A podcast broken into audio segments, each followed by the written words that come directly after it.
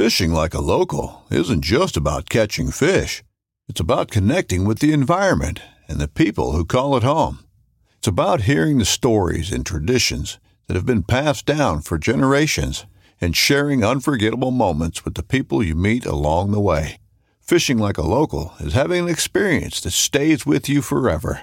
And with Fishing Booker, you can experience it too, no matter where you are. Discover your next adventure on Fishing Booker. This upcoming concert season will be all about the boots, and Tecovas is your stop for the best in Western style. Tecovas has seasonal and limited edition offerings this spring and summer, including men's and women's boots, apparel, hats, bags, and more. All Tecovas boots are made by hand in a time honored tradition with timeless styles that are always on trend. And Tecovas has first wear comfort with little to no break in period. It's hard to find this level of comfort paired with this level of style. Stop by your local Tecova store, have a complimentary drink or two, that's WCB style, and shop new styles. The smell of fresh leather and friendly staff are at your service. Many stores even have leather custom branding to make your boots truly personalized. And with regular live music and events, there's no in store experience like it. If you can't make it into a store, just visit tecovas.com. That's T E C O V A S.com. They offer free shipping on all boots, as well as free returns and exchanges, and ship right to your door. Go to tecovas.com and find your new favorite pair of boots today. Time to feed the pigs. This is one of my favorite times of the day because it's, well, it makes me happy to see how little feed I actually have to give these pigs. Now to get them off my back. We have saved so much money on our feed bill when it comes to pigs over the last year or two now. And the reason why is because we raise a grazing pig out on pasture. So, are you thinking about getting maybe IPPs, Idaho pastured pigs, or Kune Kunes? If so, you're going to love this episode today. We interviewed White Bison Farm all about pastured pigs, IPPs in particular, but also Kune Kunes and we talked about how to save money in their feed. We talk about this is something they do that's just incredible. You're going to be fascinated how much money they save on their feed bill because they use fodder. If you like raising pigs but you don't like spending a fortune on feed, welcome to the club. Sit down, enjoy this interview with White Bison Farm, and pay attention for the savings you're going to get from fodder, from pasturing, and also pay attention to what you need to consider when it comes to minerals with your pigs out on pasture. I know you're going to love this interview. By the way, if you're a Homesteady Pioneer, just click right there. That'll take you instantly to the extended version of this interview. Homesteady Pioneers get the hour plus version of all our podcasts. It's a little bit more in depth for the serious homesteaders, but for the rest of you, enjoy my discussion with Jody and Dave from White Bison Farm, all about raising healthy pigs on pasture and how to save money on feed doing it. We started with Kune Kunes.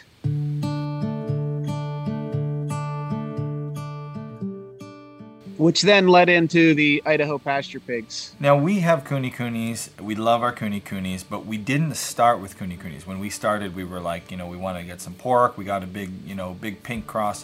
What made you guys start with Kune Kune pigs? That's so interesting to me. I grew up with my grandma having pigs that tore up the ground. They were outside all the time, but everything was completely tore up and a disaster. And I didn't want our place looking like that. I wanted green pastures. So he found the Kunes.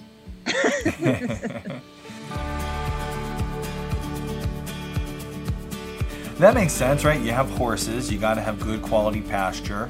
Uh, and then bison too. Obviously, you want to have good pastures, and you don't want to have craters that your animals are going to break your legs in. And uh, you got Kunes. Did you want to have pigs just to have a couple hobby pigs? Were you looking for pork? What was the first reason you decided to bring pigs onto the farm? I just like pigs, and I found them, and I showed them to Jody, and she said, "When are we getting them?" and I said, "Well, we're not getting them yet," but she's like, "Well, I know you were probably getting pigs." so I ordered my pigs. and of course, we got the one, and Jody's like, "When's the next one coming? When's the next one coming?" So she really liked pigs. She just didn't know it. he had this one little pig in this huge pasture all by itself. It was lonely. so you you got a bunch of Kunes, and uh, were they were they just pets? Did you wind up using them for meat at all? Were you just selling live piglets? What was the uh, how did it develop into well, we a farm? never had a bunch. We never had a bunch of Kunes. We only ever had maybe six or so, something like that. You know, enough to do a couple breeding pairs, whatnot. So we were selling them all live. We probably had Kunes for five years before we ever ate one. We just couldn't produce them fast enough. We were one of the first breeders of of Kune Kunes. So the circle was pretty small, and we knew Shelly Ferris. So as I would talk to her about Kunes, she was telling me what she was doing.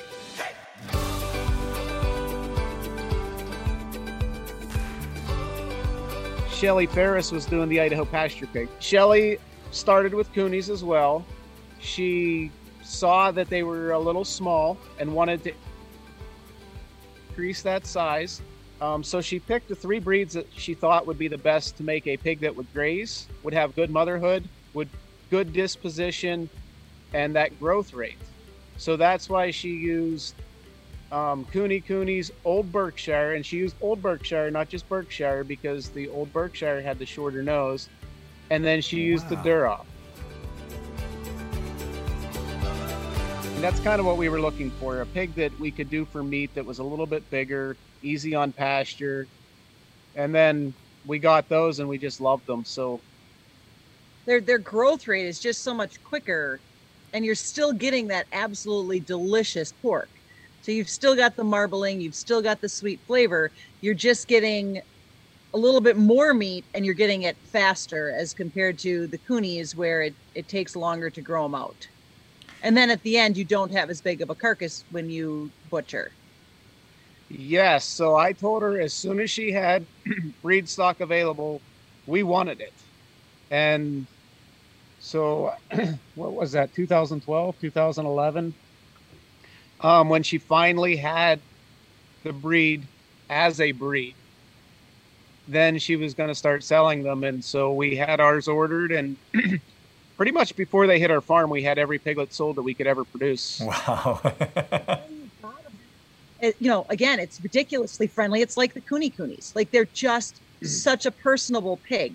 They're fun to be around. They're they're just a nice pig. You can go in, you can play with the piglets, you can hang out with the mom. If there's something goes wrong, you can easily work with them. So as a whole, personality wise, I mean, it was everything you were looking for. But on top of that, the growth rate was a little bit quicker and you were getting a little bit bigger meat, you know, quantity of meat at the end. So yeah, it was we started with a couple and then went, uh oh, we're gonna need more. and and so the next batch we ordered, we actually had a truck bring a chin and we ordered a barrow on that order, one that was going to be close to being ready to butcher. So it got to our house. We kept it for about a month, and so we we butchered it so we could try the meat to make sure that it was as good as Shelly told us it was. and we were not disappointed. We ate pork for five days in a row. Like that was what everybody wanted to eat. That's a big deal because you know we actually, you guys probably know, we got into Kune Kunes before we did IPPs, and we had switched from the commercial breed of pig. We had the big pink pigs, and we had got into those pigs years ago because we wanted to have a little pork business. We wanted to sell some pork, and we were brand new to pigs. The farmer we found those are the pigs he raised, and uh, you know he kind of mentored us in those. We switched to the Kunes, totally different reason. It was because my young one, my well, my middle son now.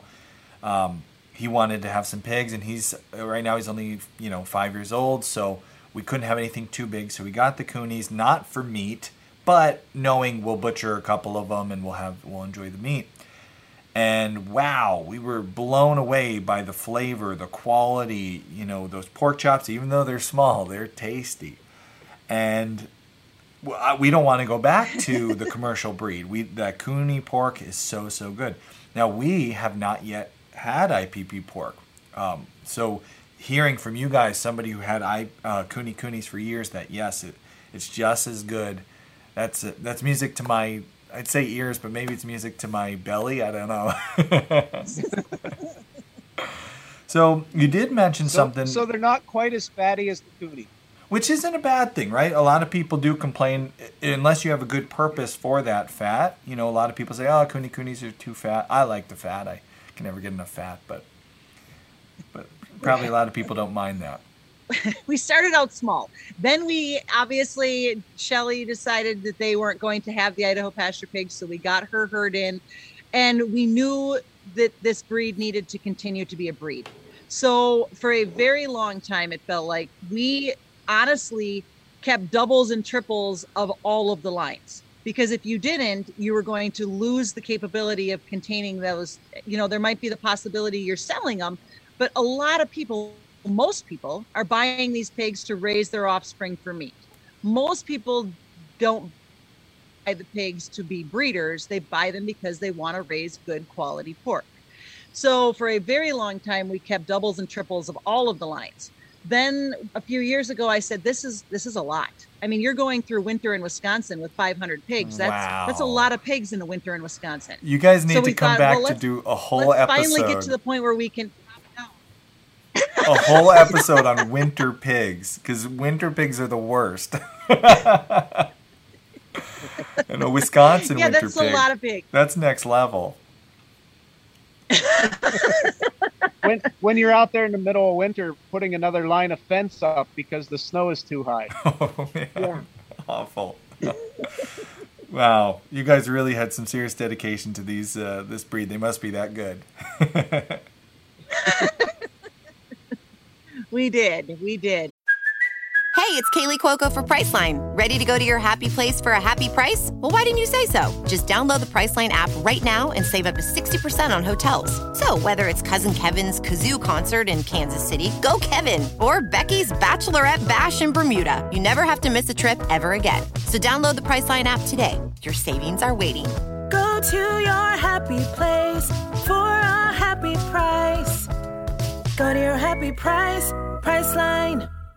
So now we're finally to the point where we can, you know, we obviously don't have to have quite as many.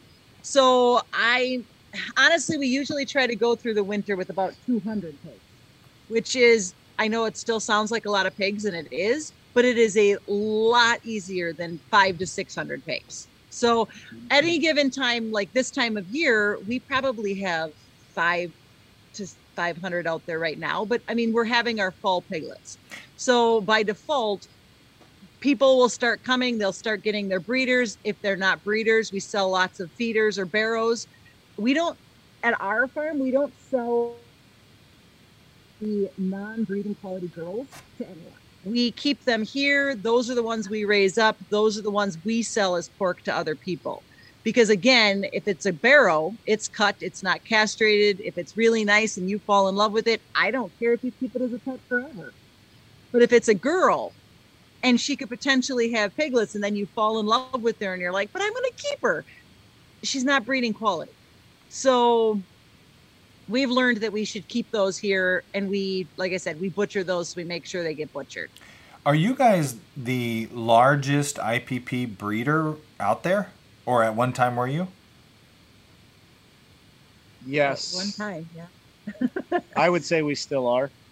I mean, it, it's it's because now we do have a lot of other good quality breeders who are extremely concerned about maintaining the breed standards. Yeah. Where again, when we were just starting, there wasn't as many people that knew about them. Now we've got a really, really good backdrop of other breeders that are really concerned about producing breeding quality, really nice pigs, and it just makes things so much better all the way around. Yeah. And and when we started selling breeders, we were shipping them all over the country, and we were trying to create those diverse lines everywhere in the country.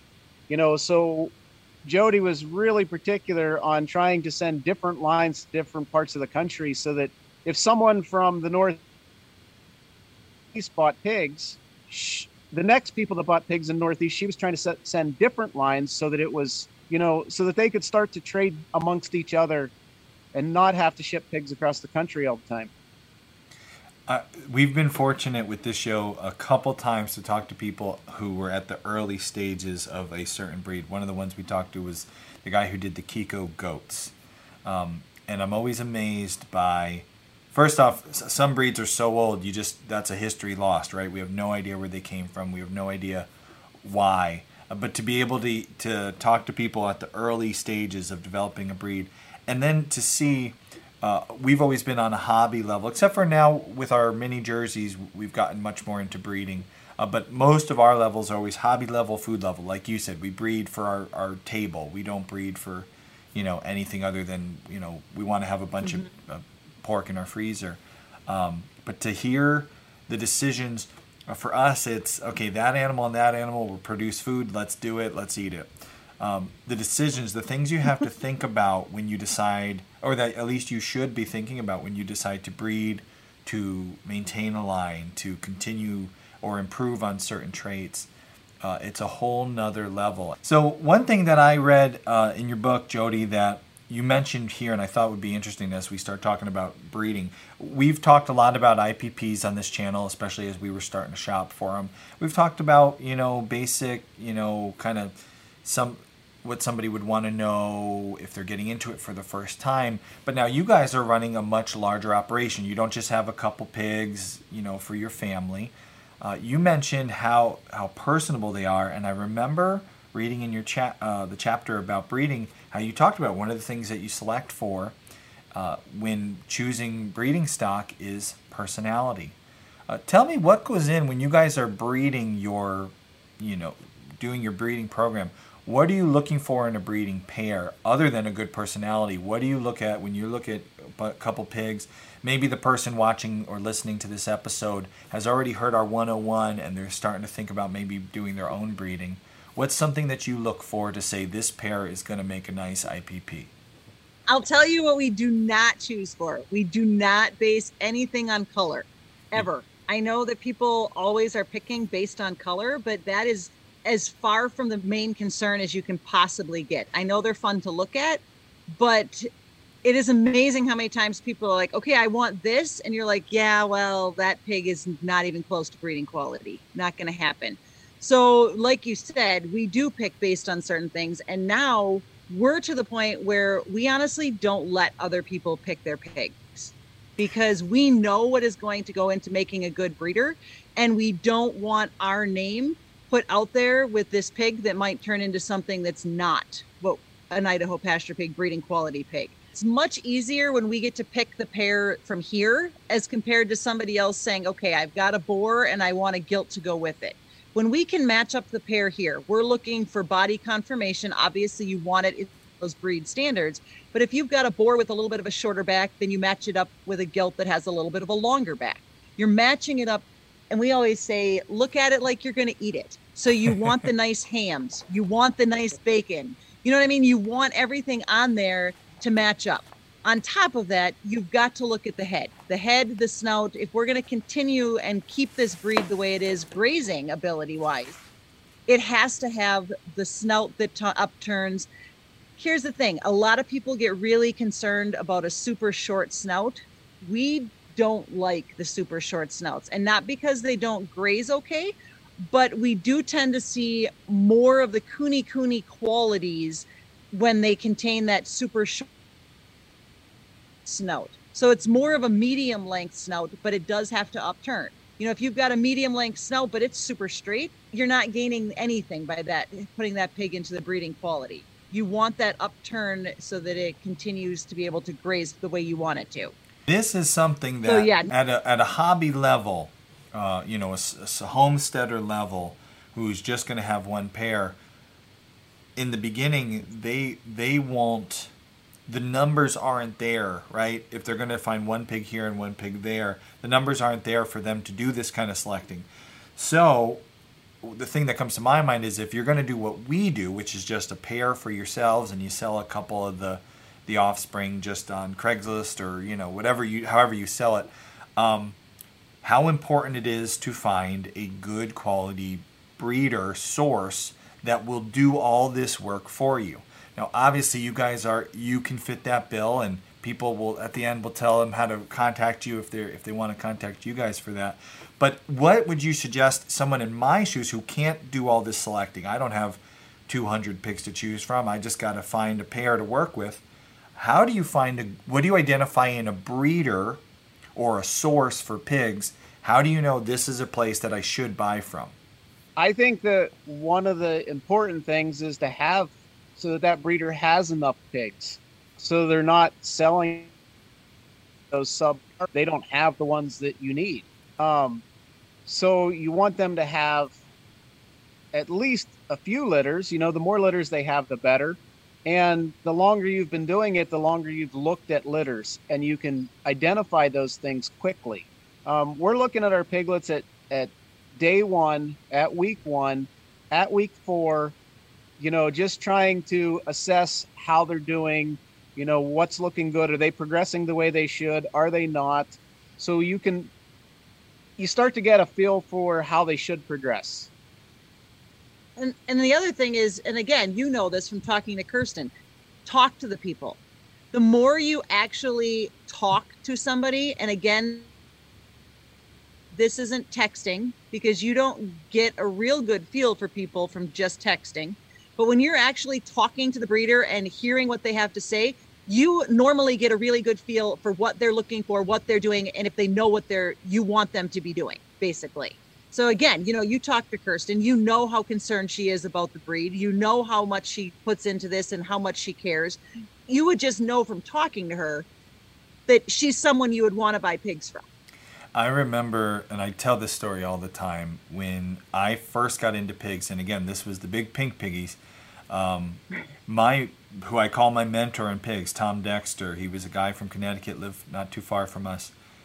I called him, hey, I want to buy pigs. And he said, whoa, have you ever had pigs before? And I said, no, but I want to get like six of them to feed, you know, my family and sell a little pork. And he was like, okay, that's a bad idea. Why don't you start with two? I won't sell you two till you come to my place and you tour it and you see how we do things and you make sure you're ready. And I always felt like knowing pigs and knowing the kind of trouble you can get into with pigs or they can get into if you let them. If I had found a guy on Craigslist who was like, here, have six pigs, I wouldn't have pigs today because I would have had problems and it would have been a disaster. And I'd have been like, I hate those animals. I don't want them like I feel about goats. um, and I ironically never had a goat mentor, so maybe that was my problem. But uh, because I had someone who really said like, slow down, make sure you're going to do this right, uh, and made sure I was ready, and I started small and slow, and he gave me a good product to start with. Forever, I now have pigs. I love having pigs. Now we've changed breeds for different reasons. I still like my big pink piggies for certain things. If I were to start a pork business today, I might go back to them maybe not if the IPP works out. But uh, you know, the point is finding a good source who who cares, who takes the time. Uh, and I love that bit about making sure they have the numbers because we know from our experience, we haven't bred a lot of things on this homestead, but we have done a lot of work with our mini jerseys over the years. And then just at the hobby level, we've had some goats bred, and we've now we've had a couple Kune, Kune litters. Um, numbers is so important for choosing something that you're going to continue. If you're just going to eat it all, then it's okay. But but if you're trying to choose the best animal and you only have a pair or two pairs to work from, one of the reasons our mini jerseys we do a lot of AI is because we want to pull in that really good quality genetics that we couldn't have on our farm and that diversity we couldn't have on our farm. So just some awesome advice there. Uh, now, you guys, I know something that you really spend a lot of time with and focus a lot on, and I think is one of the secrets to making IPPs successful as pastured pigs, is their nutrition. Uh, you go into this a lot in your book, Jody. Um, when it comes to your your breeding pair, this is not just a pair of pigs that you're going to fatten up and put on the table. You know, you could throw a bunch of corn and soy at a pig and not worry about stuff, and you know, a couple months later, butcher it, and you got some. Tell us what do you do to take care of pigs' nutrition? So I don't honestly know that there's anything more important for the pigs than their nutrition.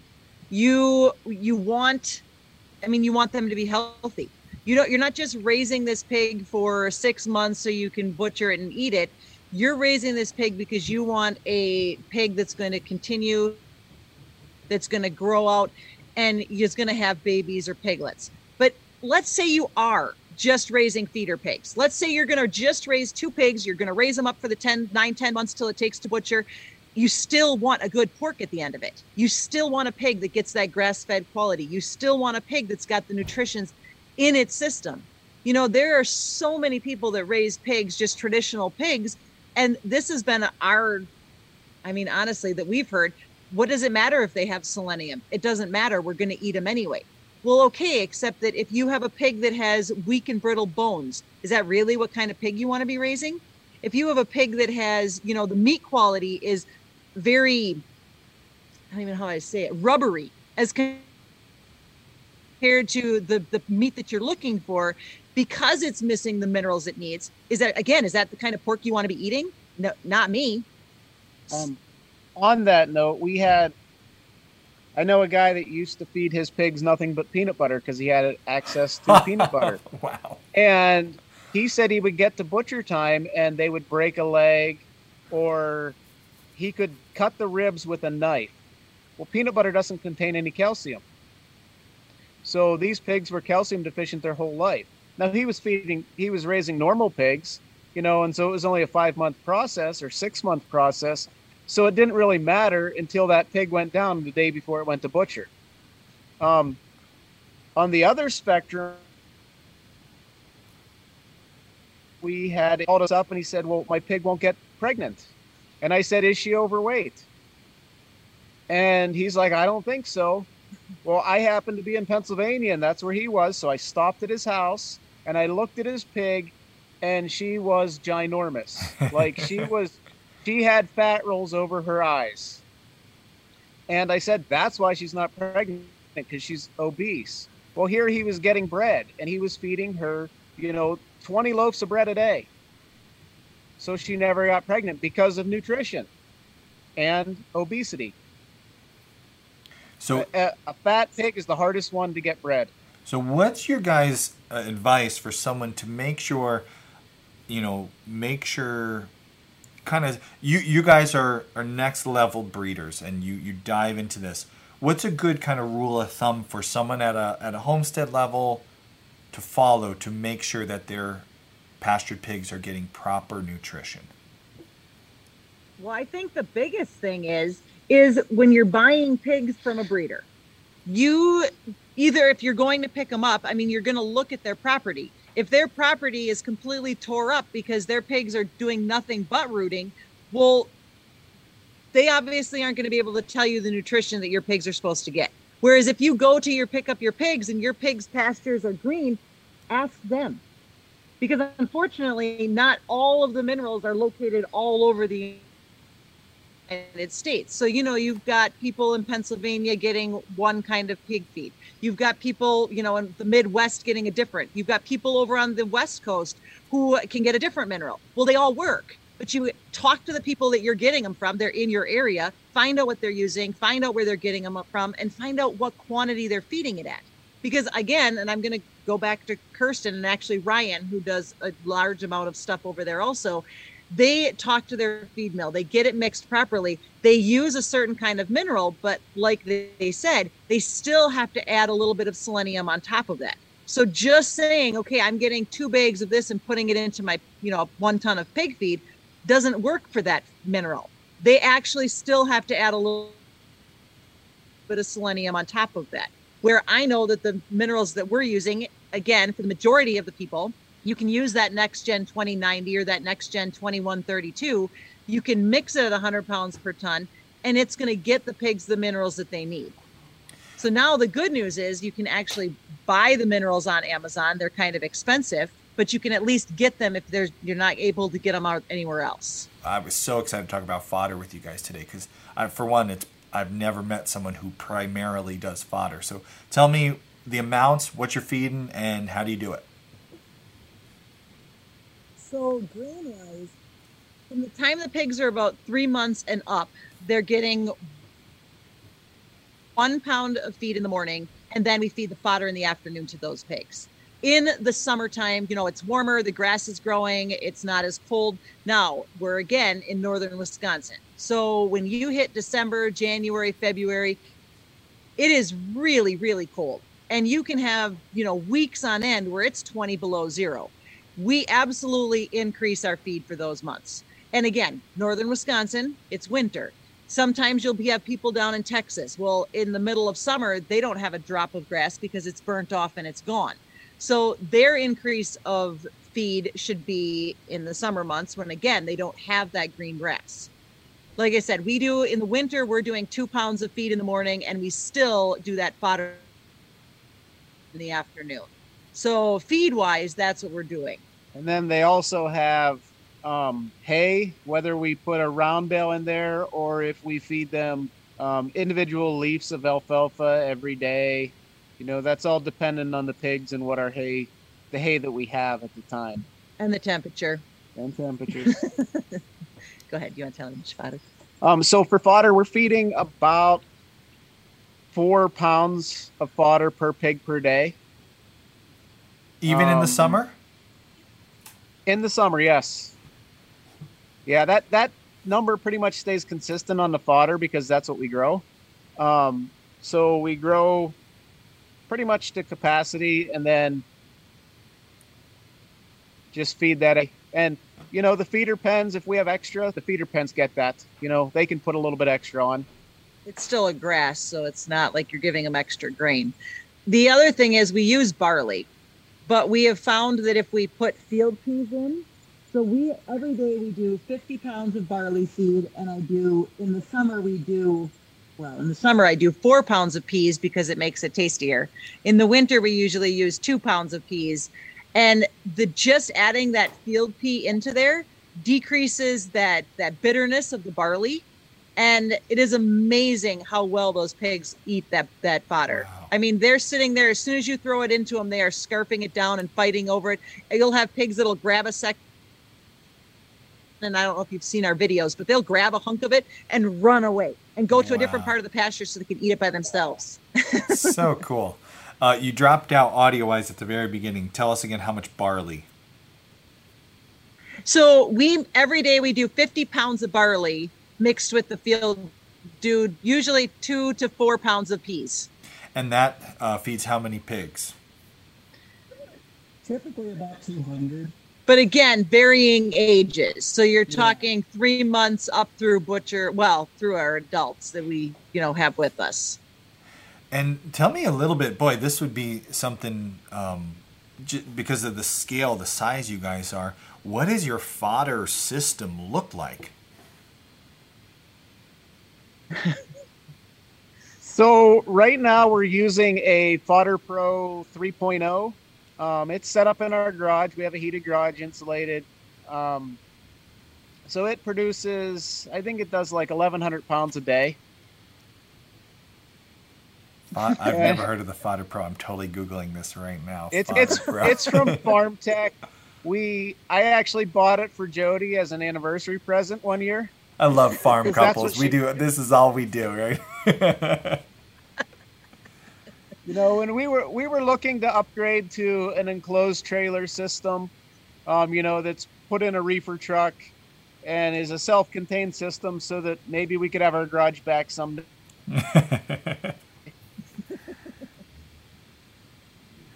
Wow, look at that thing. That's amazing. So this thing is a big for those who are listening on the podcast, kind of explain the you know the size and what it looks like here, what you're working with. So it's it's probably about 30 feet long. Um, the trays are about five feet deep, and then they're about 18 inches wide. So we basically soak seeds one night, dump them, and then spread them on the trays.